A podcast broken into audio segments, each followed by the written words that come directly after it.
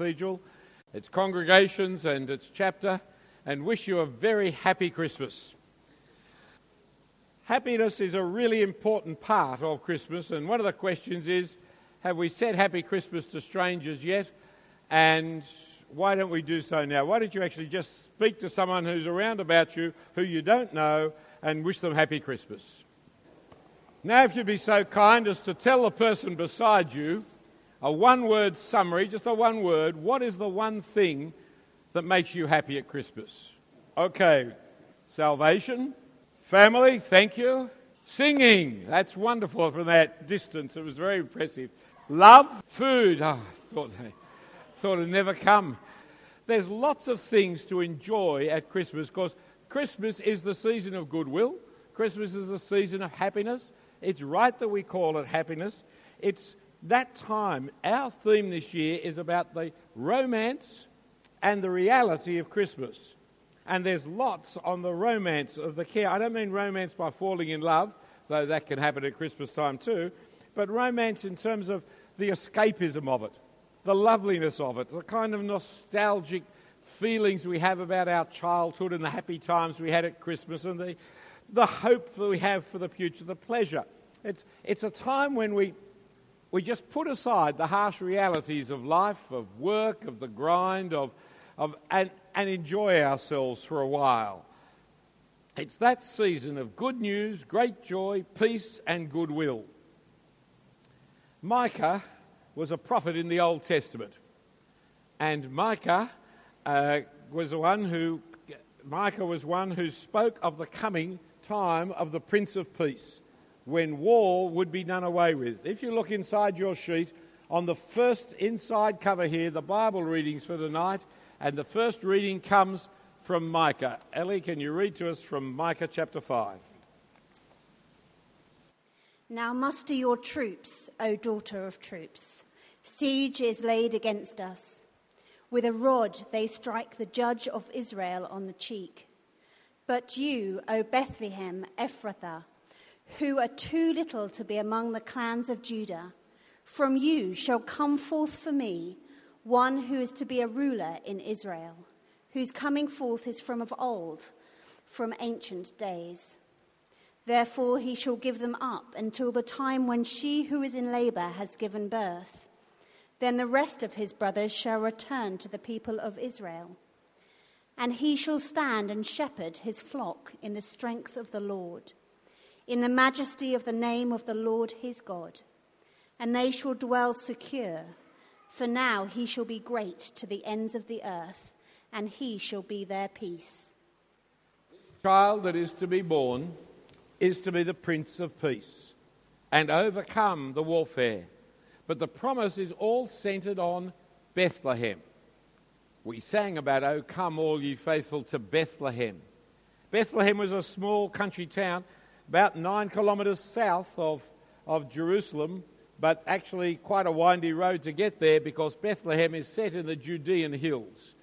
A lovely little place of obscurity. There's only two reasons to remember Bethlehem. One, King David was born there. Two, Jesus was born there. Nothing else ever happened to Bethlehem, as far as I can understand, but that, those two events, actually, the most important events of history that you'll have. It's a romantic kind of name, Bethlehem, because Christmas is such a romantic time. For a few days, you see, we escape our troubles, view the world through our rose coloured glasses, and dream nostalgically of better times and lovely things as we catch up with family and as we eat. The romance is not just dreaming of a white Christmas or St. Nicholas and the jingle bells. It's not even kind of the, the European winter scene with trees and, and baubles and lights on it and lights around our building and the like. We romanticize everything about Christmas. We even romanticize the birth of Jesus. You, you see it in the nativity scenes. Mary is always in blue. Nowhere in the Bible does it say Mary wore blue. There's no reason for thinking Mary wore blue, but in every picture, Mary is always seen as drawn in blue. And there's the handsome Joseph. he had as much chances of being handsome as anyone else. He was average. There's nothing about him that we know about. And there are clean shepherds. Have you ever seen a clean shepherd? I mean, they're out in the night minding their sheep. They come hurtling into Bethlehem and they call by the local laundromat to get cleaned up so that in future times they'll always be seen as clean looking on there. And there's the lovely little farmyard kind of uh, animals. They're, kind of docile and looking very knowingly into the crib and there's angels above, and then there's a star above, and then there's the three kings with their gifts who actually didn't make it to the stable because when we read the text, as we'll read in a little while, they turned up at a house sometime later. And the little boys that King Herod killed were all under the age of two. It happened afterwards, it didn't happen on the night. The shepherds and the, and the kings most likely never met. We've romanticised the story. Well, the choir's going to sing about it we're going to sing ding, they're going to sing for us Ding Dong Merrily on High. If we turn to the second of our readings now in Matthew chapter 1, let's listen to how Matthew describes the reality of the birth of Jesus. Now, the birth of Jesus Christ took place in this way. When his mother Mary had been betrothed to Joseph, before they came together, she was found to be with child from the Holy Spirit. And her husband, being a just man and unwilling to put her to shame, resolved to divorce her quietly. But as he considered these things, behold, an angel of the Lord appeared to him in a dream Joseph, son of David, do not fear to take Mary as your wife, for that which is conceived in her is from the Holy Spirit. She will bear a son, and you shall call his name Jesus, for he will save his people from their sins. All this took place to fulfill what the Lord had spoken by the prophet Behold, the virgin shall conceive and bear a son, and they shall call his name Emmanuel, which means God with us. When Joseph woke from sleep, he did as the angel of the Lord had commanded him. He took his wife, but knew her not until she had given birth to a son, and he called his name Jesus. Well, let's sing of that night in the very lovely telling her uh, carol, Silent Night. Shall we stand and sing it together? Thank you. Be seated, please. Well, you've shown that you can sing loudly and you've shown that you can sing beautifully. But that lovely, peaceful feel that comes across that carol of a beautiful Christmas, for many people, Christmas is not like that. It's dreadful. It's lonely, it's tumultuous, it's a pain, it's a suffering. They've lost a relative, they're in a war zone, they're hungry. We always must remember those who are in need. Remember to care for them and help for them. And one of the greatest helps we can give to them is to pray. And so Naomi and Andrew are going to lead us in prayer for the people in need. But we need to find out what do we want them to be praying for? So, Chris is here and Mickey is up there. He's going to walk right down the front of this aisle. Mickey, he's, he's a man in a handsome suit. And, uh, and we, we uh, have James over there and Andrew over there. So, if you've got anything you would like us to be praying about that you think we should pray for at Christmas, then raise it, raise your hand. They'll come over to you and we'll get some things that Andrew and Naomi will then lead us in prayer. So, what are the things we need to be praying for at Christmas? Who are the people? What are the troubles that we need to be praying for? Chris? Uh, for healing for those who suffer at this time. Healing for those who suffer at this time. Yes, just raise your hands. Show Mickey that Mickey that up, up that's good, man. Yes. Yep. Uh, praying for the homeless. The homeless. Yes, in a country as rich as Australia and a city as rich as Sydney, there are so many people without home, and there are so many in, actually on the streets as well. Yes, that's right. Someone wants to pray for England's cricket team. no, there are some things that are beyond uh, redemption. No, okay, that's not right, is it? No, no. We pray for England's cricket team that they may learn from the Australians how to be gentlemen. Now that's a miracle, to put it mildly. Syria and the Philippines. Sorry, Syria and Syria the Philippines. And the Philippines. The Philippines. Well, the Philippines terrible storms that we still have got to be cleaning up there. Syria, we really must pray for, friends. The United Nations said this week that if things continue as they are, this time next year they will be feeding 6 million people in Syria. 4 million outside, and the refugees who have left, 2 million internal refugees. 6 million, more than Sydney. Syria's only got 22 million people. It is a major, one of the great major disasters of our time is right on our doorstep in Syria at the moment. So pray for Syria and the Philippines. Yes. Chris? Uh, praying for those who aren't able to be with their families. yes, uh, it's such a family time, Christmas, and not to be with your family is so sad. People who are ill, especially young children. Yes, not a good time to be ill, is it? And so, how are we going? What else? James? Pray for those people who don't know Jesus. Those people who Who don't know Jesus. who don't know Jesus. What a great tragedy and sadness. The wonderful time to know Jesus. They don't know him. Fancy missing out Jesus at Christmas time. Mickey, For troops in Afghanistan. the troops overseas, especially Afghanistan, our troops serving elsewhere, there's enough for you to go on, isn't Naomi, Andrew? As we finish, we'll finish with the Lord's Prayer, which will come up on the screens for us, so we can join together with the Lord's Prayer at the end that Andrew will be leading. Hang on, there's one more, Andy. bloodshed in Egypt. Oh, the bloodshed in Egypt, yes. Uh, e- Pray for Christians who get caught between these things. Egypt is in a mess, to put it mildly, but the minority groups are the Christians. In all these Middle Eastern and North African fights and wars, Christians are being persecuted and excluded. A little town like Bethlehem used to be a Christian town. Now there's few Christians living in it. And in Egypt, the Coptic Christians are being terribly persecuted now from both sides. They- They're in a very hard situation. So we need to pray for Christians, especially, but for the nation Egypt itself. Why don't we lead in prayer? Let's pray. Heavenly Father, your word, word tells us that creation is groaning, longing to be liberated from its bondage to decay. And we see the evidence of this in each violent storm, earthquake, and bushfire that wreaks havoc in our world. Please have mercy on those suffering in the aftermath of such disasters, especially those in the Philippines. Please provide for their needs, comfort the grieving, and give hope to the despairing. Through Jesus Christ our Lord. Amen.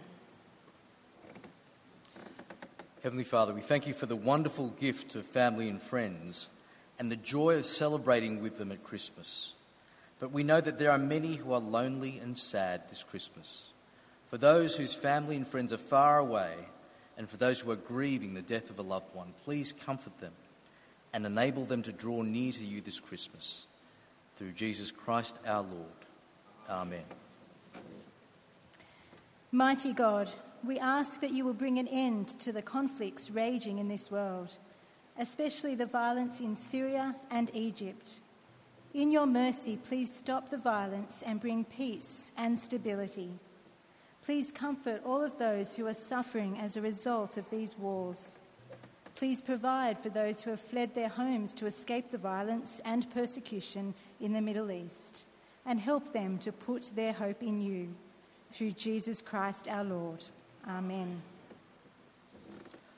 Lord of the heavenly hosts, we thank you for the men and women who are serving in our armed forces all over the world, and especially in Afghanistan. And for the police, firefighters, and emergency services who are giving up their time with family to service at Christmas. Please keep them safe and enable them to do their work well. Through Jesus Christ our Lord. Amen. Heavenly Father, we live in such a prosperous society, but we know that there are many people in our city who struggle to live from day to day. We pray for those who find themselves on the streets this Christmas. Please protect them and grant them a way off the streets. Please guide and heal them, we pray, through Jesus Christ our Lord. Amen. God of comfort, you are not remote from our suffering, but you have chosen to become one of us in the person of your Son, Jesus Christ. We thank you for the comfort that gives us, knowing that you know what it is like to live this life, to feel the pains of this life, to suffer in this life, and yet Father, you have triumphed over sickness and illness and death in the resurrection of your Son, Jesus Christ. Father, we pray that for those who are suffering in this life, that that hope may give them the comfort that they seek. Through Jesus Christ our Lord. Amen.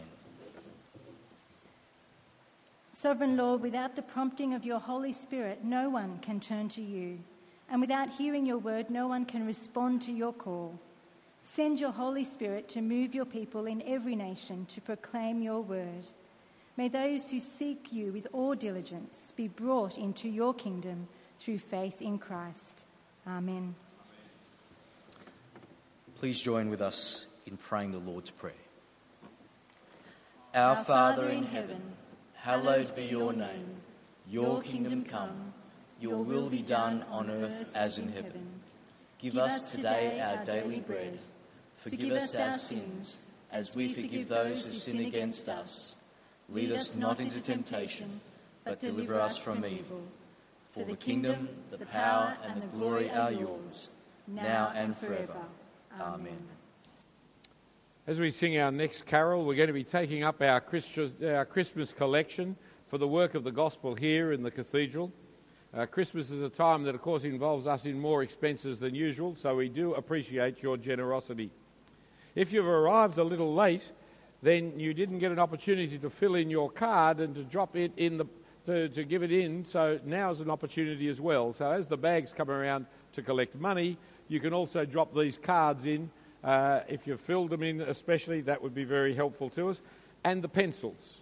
If you haven't got a pencil, by all means keep it as a Christmas present. But if you've got one, we could really value it coming back. We've still got a couple more of these gatherings to, to uh, provide pencils for.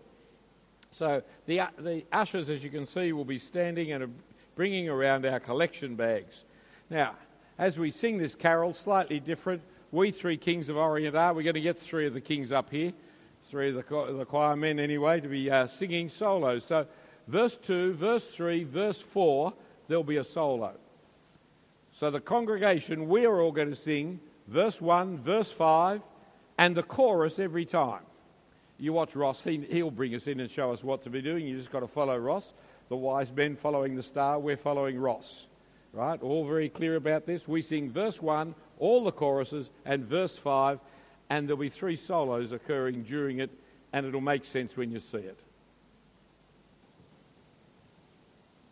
It's a lovely carol, but it's part of the romance. We don't know the names of the three wise men, the three kings In fact, we know very little about them.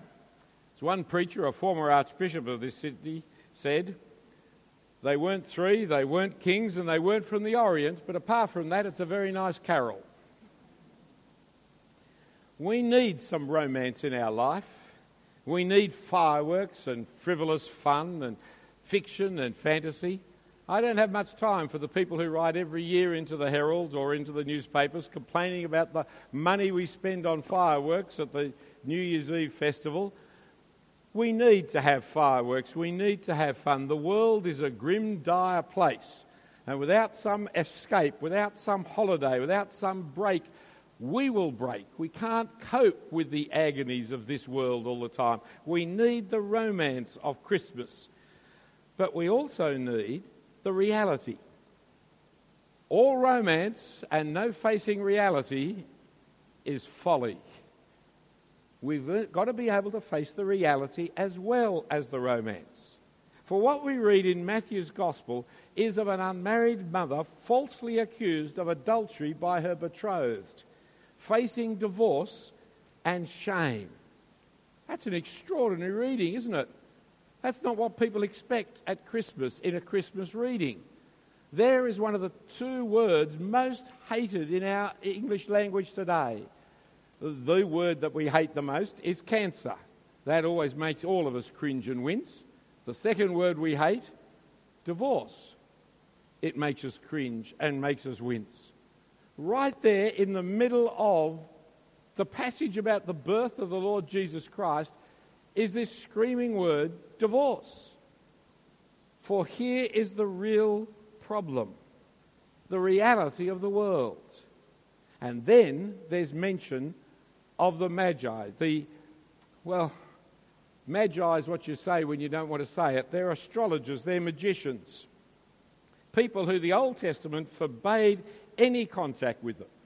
Non Israelites, they weren't Jewish, who following a star were, came to a Middle Eastern tyrant, the great king, King Herod the Great. Great tyrant he was. We read about it in our third reading that is here, Matthew chapter 2. And Alison and Talara are going to read to us this passage from Matthew chapter 2.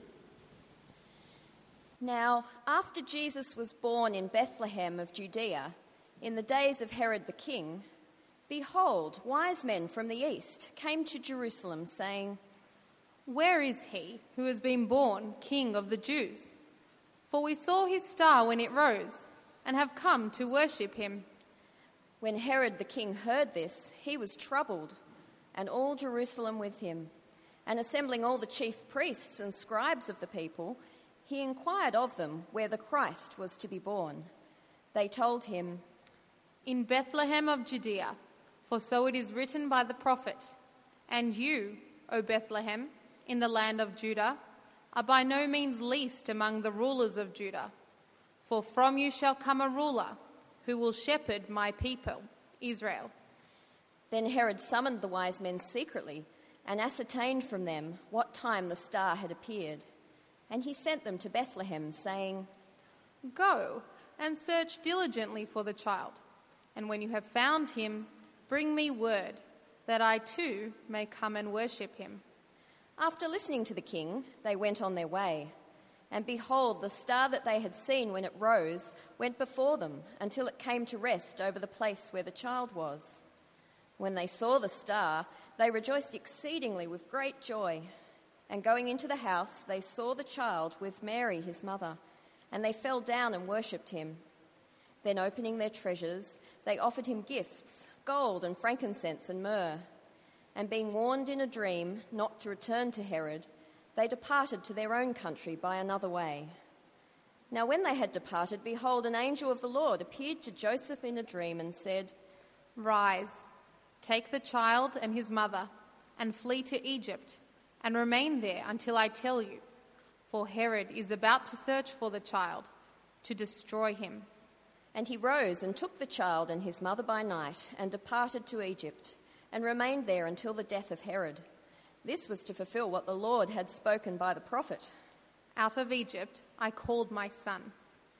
Then Herod, when he saw that he had been tricked by the wise men, became furious, and he sent and killed all the male children in Bethlehem and in all that region who were two years old or under, according to the time that he had ascertained from the wise men. Then was fulfilled what was spoken by the prophet Jeremiah. A voice was heard in Ramah, weeping and loud lamentation. Rachel, weeping for her children. She refused to be comforted because they are no more. We know quite a bit about King Herod. He's known outside of the Bible, and he's known as a maniac, a ruthless tyrant, quite paranoid.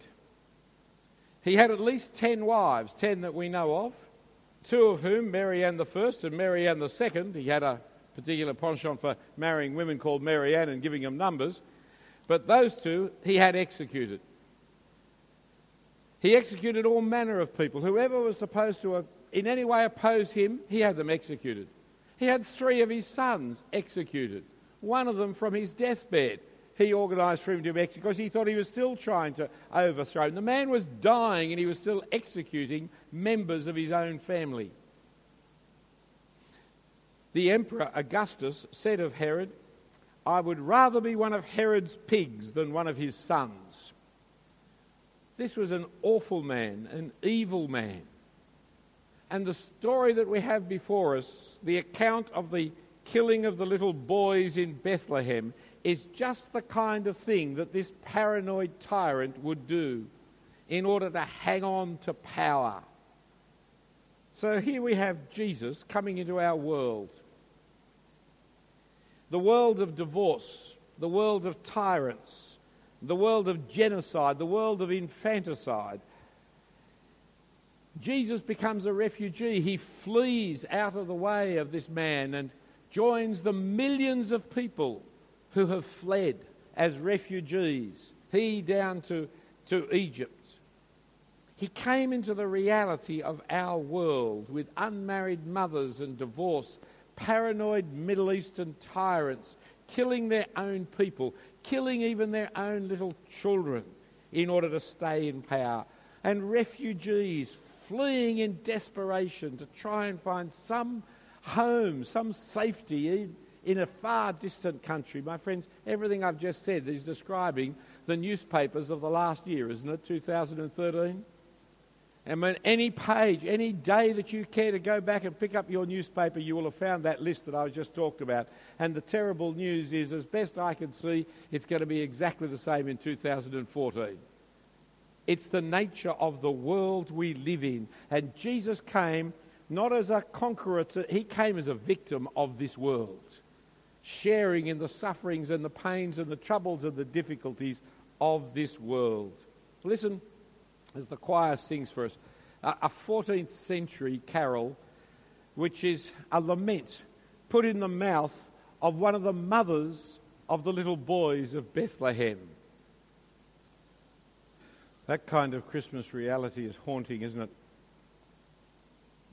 Which Christmas do you want? The Christmas of romance?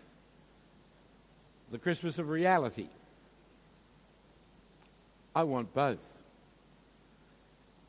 Romance is good for us. We need to escape. We can't bear the continuous horrors of this world. We need our holiday. We need our break. We need our escape. We need our fun. We need to be able to hope for the future and rejoice at seeing our family and eating and drinking and making merry. We need it. But the reality of Christmas is better still. For Jesus came into the harshest of realities and suffered our harshest reality in order to deal with our real problems. Notice his two names. You see them there in the second of the Bible readings, there in verse 23 of Matthew 1.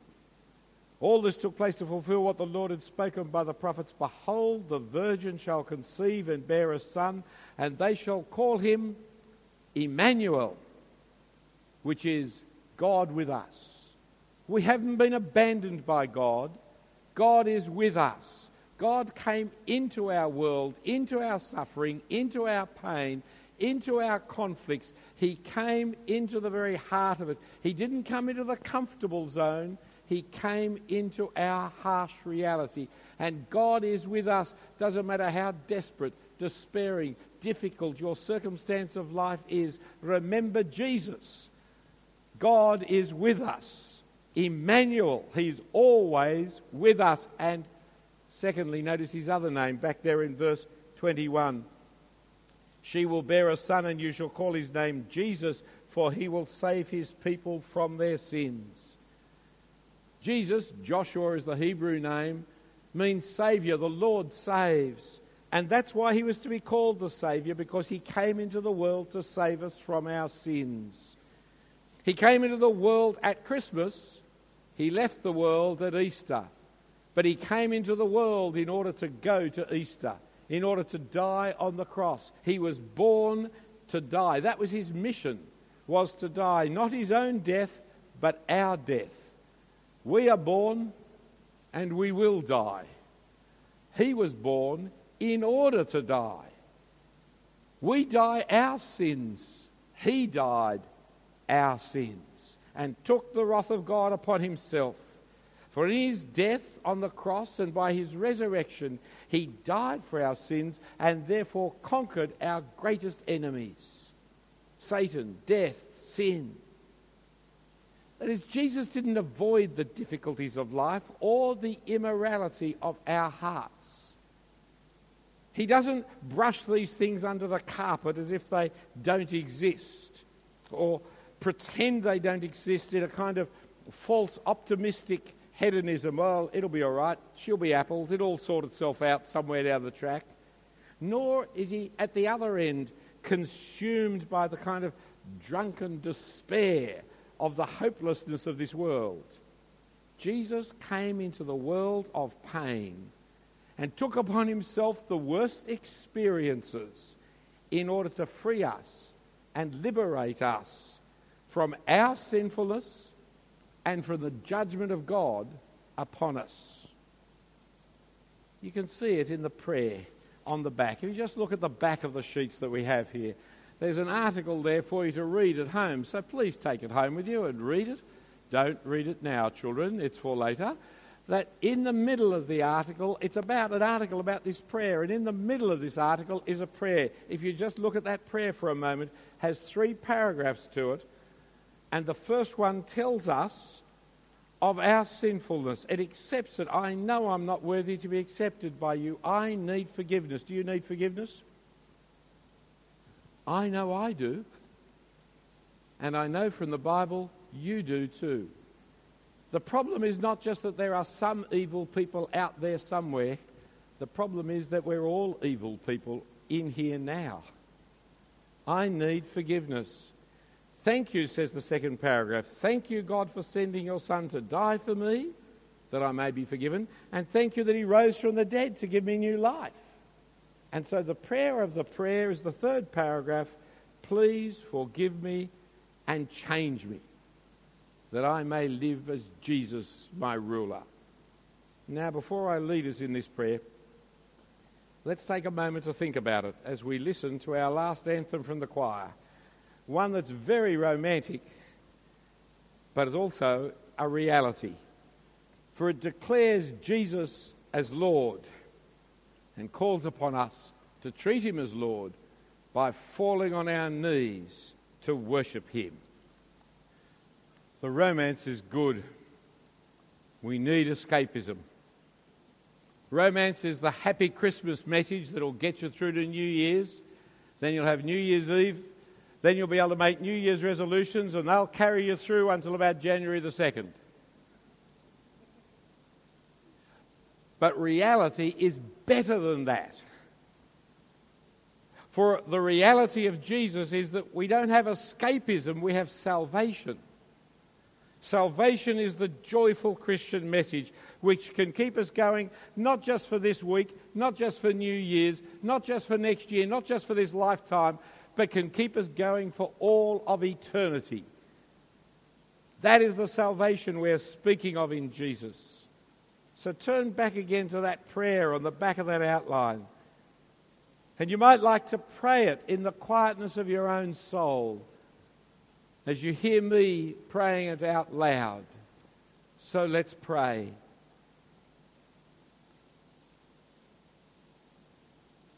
Dear God, I know I'm not worthy to be accepted by you. I don't deserve your gift of eternal life. I am guilty of rebelling against you and ignoring you. And I need forgiveness. Thank you for sending your Son to die for me that I may be forgiven. Thank you that he rose from the dead to give me new life.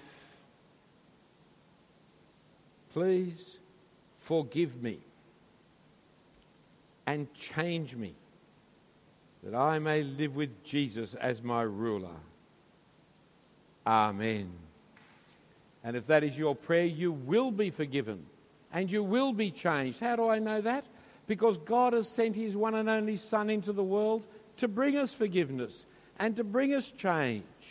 That forgiveness is a contract from God which He has written in blood, in the blood of His only begotten Son. That's how we know that we are forgiven but that Jesus who died for us is not dead. He has risen from the dead and pours his spirit into our hearts to give us a new life and a new start. This is the basic Christmas prayer because it's the basic Christian prayer. If it's your prayer, it will be answered in the affirmative. And if it's your prayer for the first time tonight, well, then this Christmas is not so much for you anyway about the birth of Jesus, this Christmas, 2013, is about your birth, your spiritual birth, your rebirth, your being born again. And if it's for your first time, then make sure you tell a Christian about it, that you actually are praying that prayer so that we can help you with it. Or you may like to stay, go up the far corner, up into the, that corner of the cathedral. There's a little chapel up there, and one of our staff will be there. Be more than happy to talk to you, even on this midnight hour. Our final carol, the great carol of John Wesley, uh, of the Wesleys, this final carol actually understands about this being born again. The last verse is, speaks of Jesus, that he was born that man no more may die, born to raise the sons of earth, born to bring them, to give them second birth. Let's stand and sing, Hark, the herald angels sing. Now that sounds like a happy Christmas, doesn't it? And I hope you all have a very happy day tomorrow or is it now today? And that you have a great time with family and friends enjoying the happiness of Christmas and enjoying the reality of it. May the God, the Father, the Son, and the Holy Spirit bless you and your families this Christmas and for all eternity. Amen.